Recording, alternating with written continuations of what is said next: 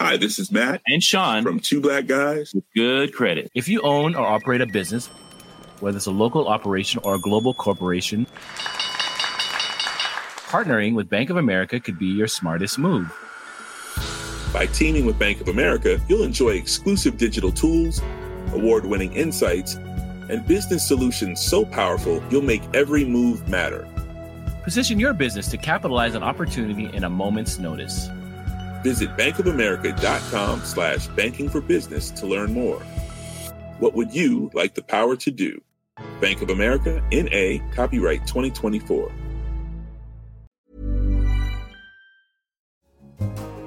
Hello, I'm Jason Palmer, co-editor of The Economist's Espresso daily news app, and this is Babbage, a weekly conversation on science and technology. This week, we'll be checking in on Juno, the pioneering space exploration project on the verge of arriving at Jupiter.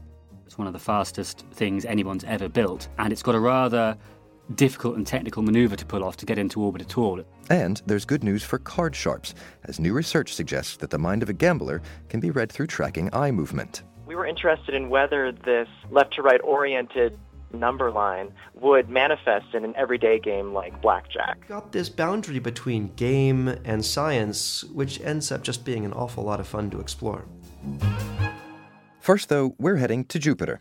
Ignition and liftoff of the Atlas V with Juno on a trek to Jupiter, a planetary piece of the puzzle on the beginning of our solar system. Progress. Vehicle pod rates look good. In 2011, the NASA spacecraft Juno launched, and it's been working its way across the solar system ever since. In just a few days, Juno will reach its destination, Jupiter, and begin the scientific part of its mission. A part with lofty goals, as NASA's principal investigator Scott Bolton explained on launch day. So I've already had a good day because we launched successfully.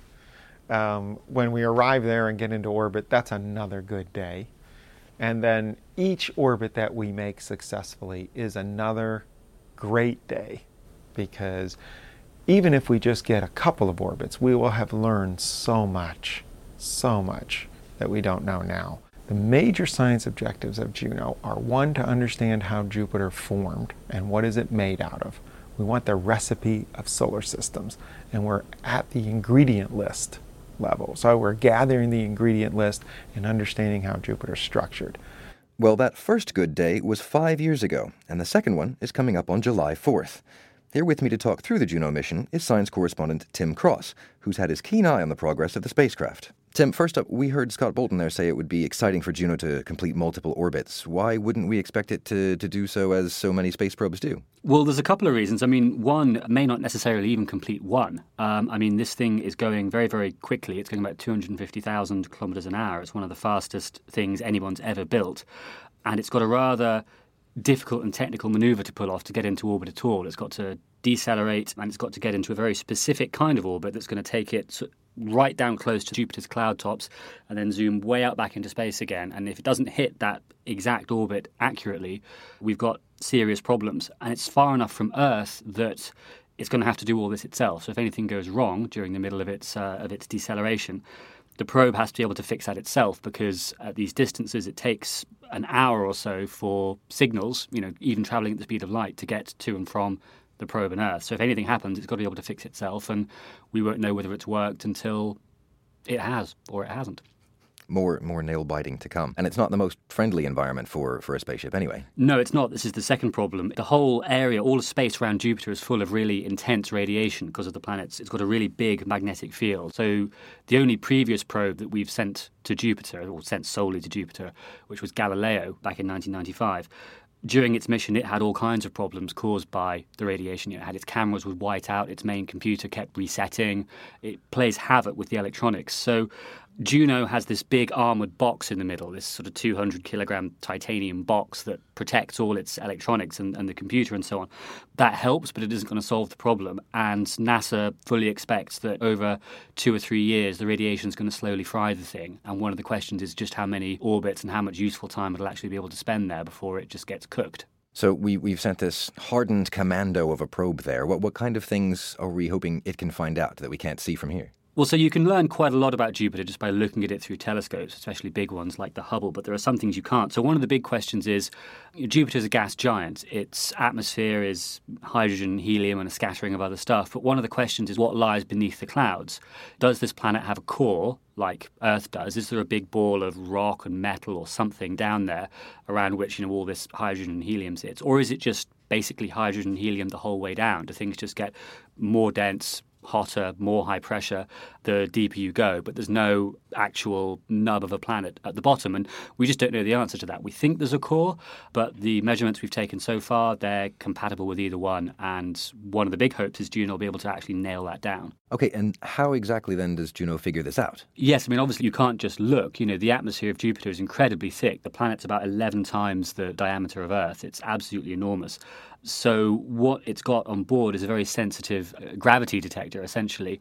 And as it orbits the planet, there'll be subtle variations in its orbit. And if you can get really good readings of how the planet's gravitational field looks, you can make some fairly strong inferences about what it probably looks like inside. And that's what they're hoping will definitively nail down whether this thing has a core or not, and if so, how big it is.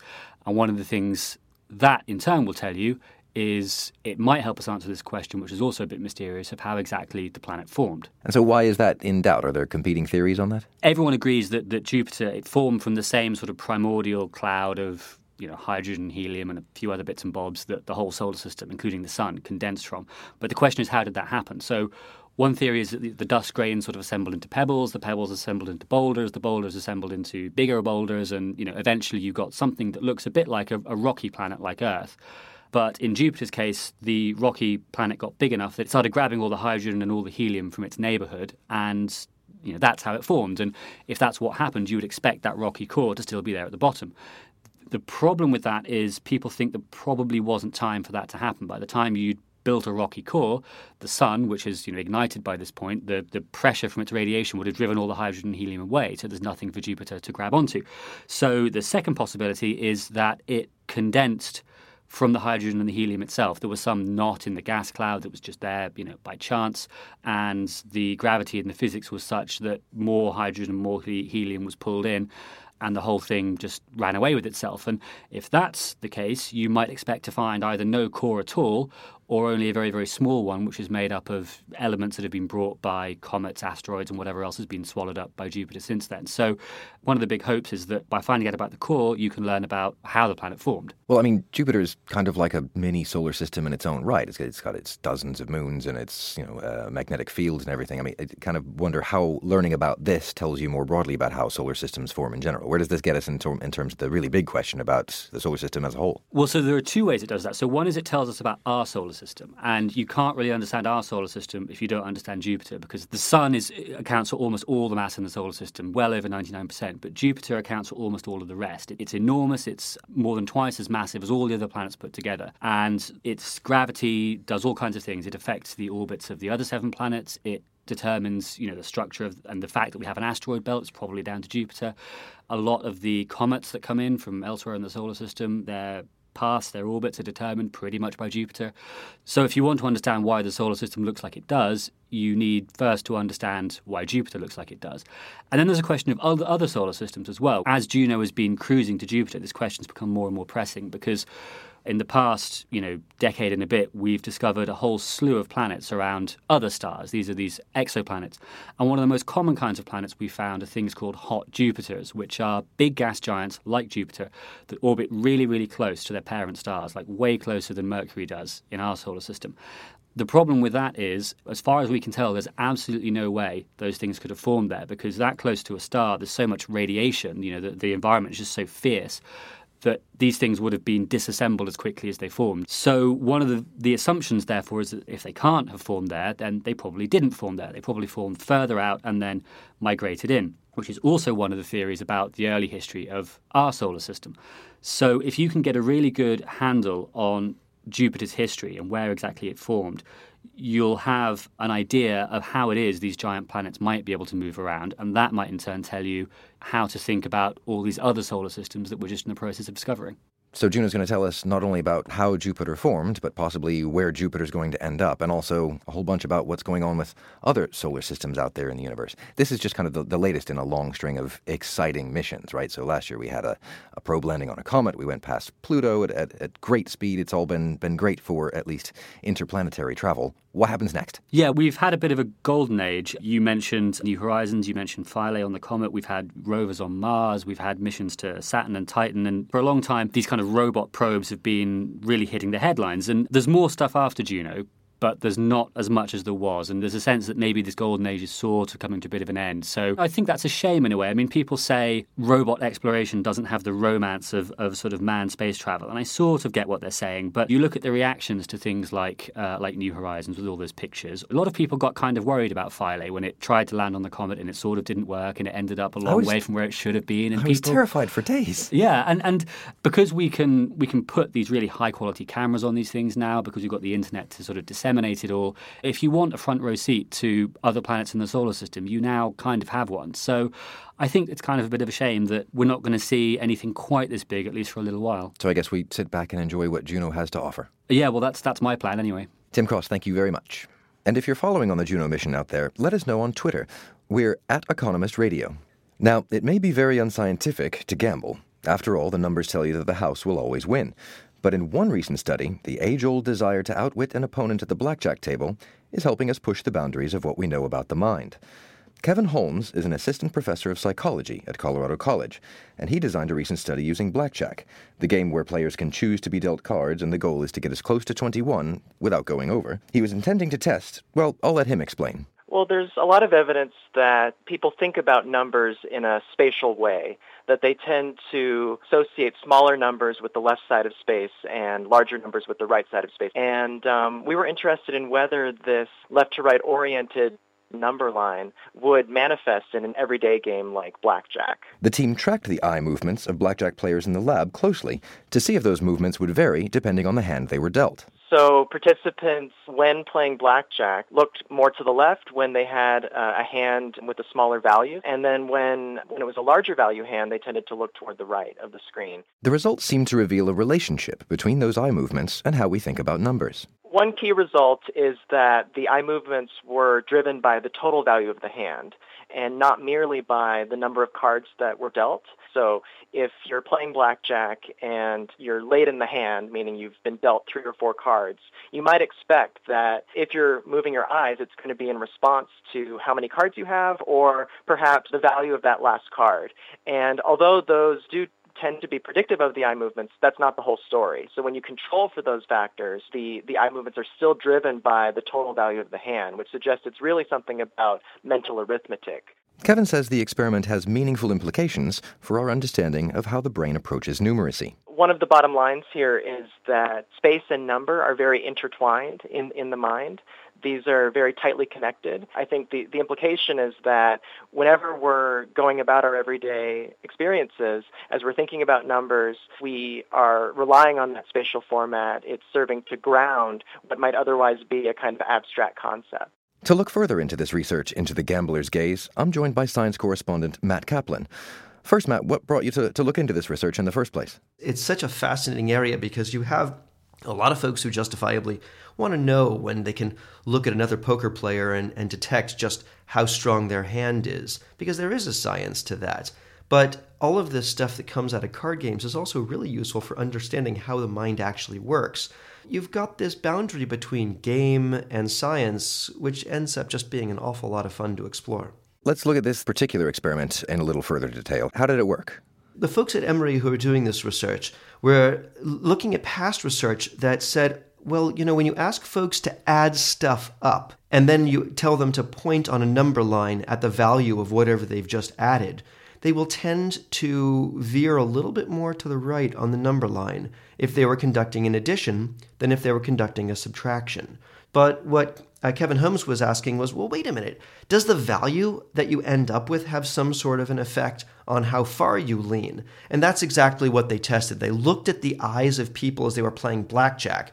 And when they ended up with a large number towards the end, they found that their eyes tended to veer 0.4 degrees to the right if they had a 20 or a 21 in their hand.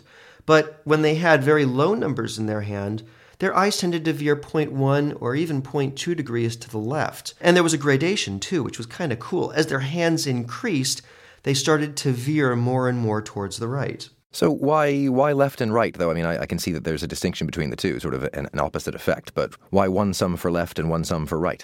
Well, one theory is that because we read left to right, we tend to associate left to right with left being the beginning and right being an end, and therefore as you add value to something with a sum, that you go further and further to the right. Something that researchers need to do is to replicate this experiment, but with folks from Israel who are fluent in Hebrew as their native language. Because Hebrew, as you know, you go from right to left. If your brain is focused on going right to left all the time, I wonder, and so does Dr. Holmes, whether or not all of these results would be reversed. So, Matt, with this knowledge in mind, then, what's the next experiment? What kind of questions can we now start to answer? The reality is that from a gambler perspective, this isn't particularly useful to folks playing blackjack, because knowing what's in someone else's hand in blackjack doesn't really help you. But what would be interesting is whether or not having a high-value hand that may not be numerical, something like a royal flush in poker, whether or not that leads people to veer towards the right. From a gambling perspective, that would be really useful, because if you could notice that people's faces are beginning to veer right when they get higher cards in their hands, man, that would be awesome for poker players to know, and probably be quite lucrative too. So what you reckon is the next time I'm in a casino, I should keep an eye out for this effect? I would certainly try it out and see if it works. And if you're right, boy, you're going to rake in the cash, Jason. Thanks very much for that, Matt. No problem, Jason. So if you'd like to see some scientific gambling tips from Matt, or you'd just like to give us your 2 cents for free, don't forget there's email as well as Twitter. We're on radio@economist.com. Well, that's it from Babbage this week. I'm Jason Palmer from The Economist in London. Goodbye.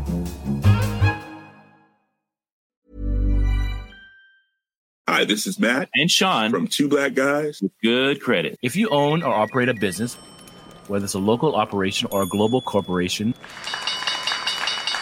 partnering with Bank of America could be your smartest move. By teaming with Bank of America, you'll enjoy exclusive digital tools, award-winning insights, and business solutions so powerful, you'll make every move matter. Position your business to capitalize on opportunity in a moment's notice. Visit bankofamerica.com/bankingforbusiness to learn more. What would you like the power to do? Bank of America, N.A., copyright 2024.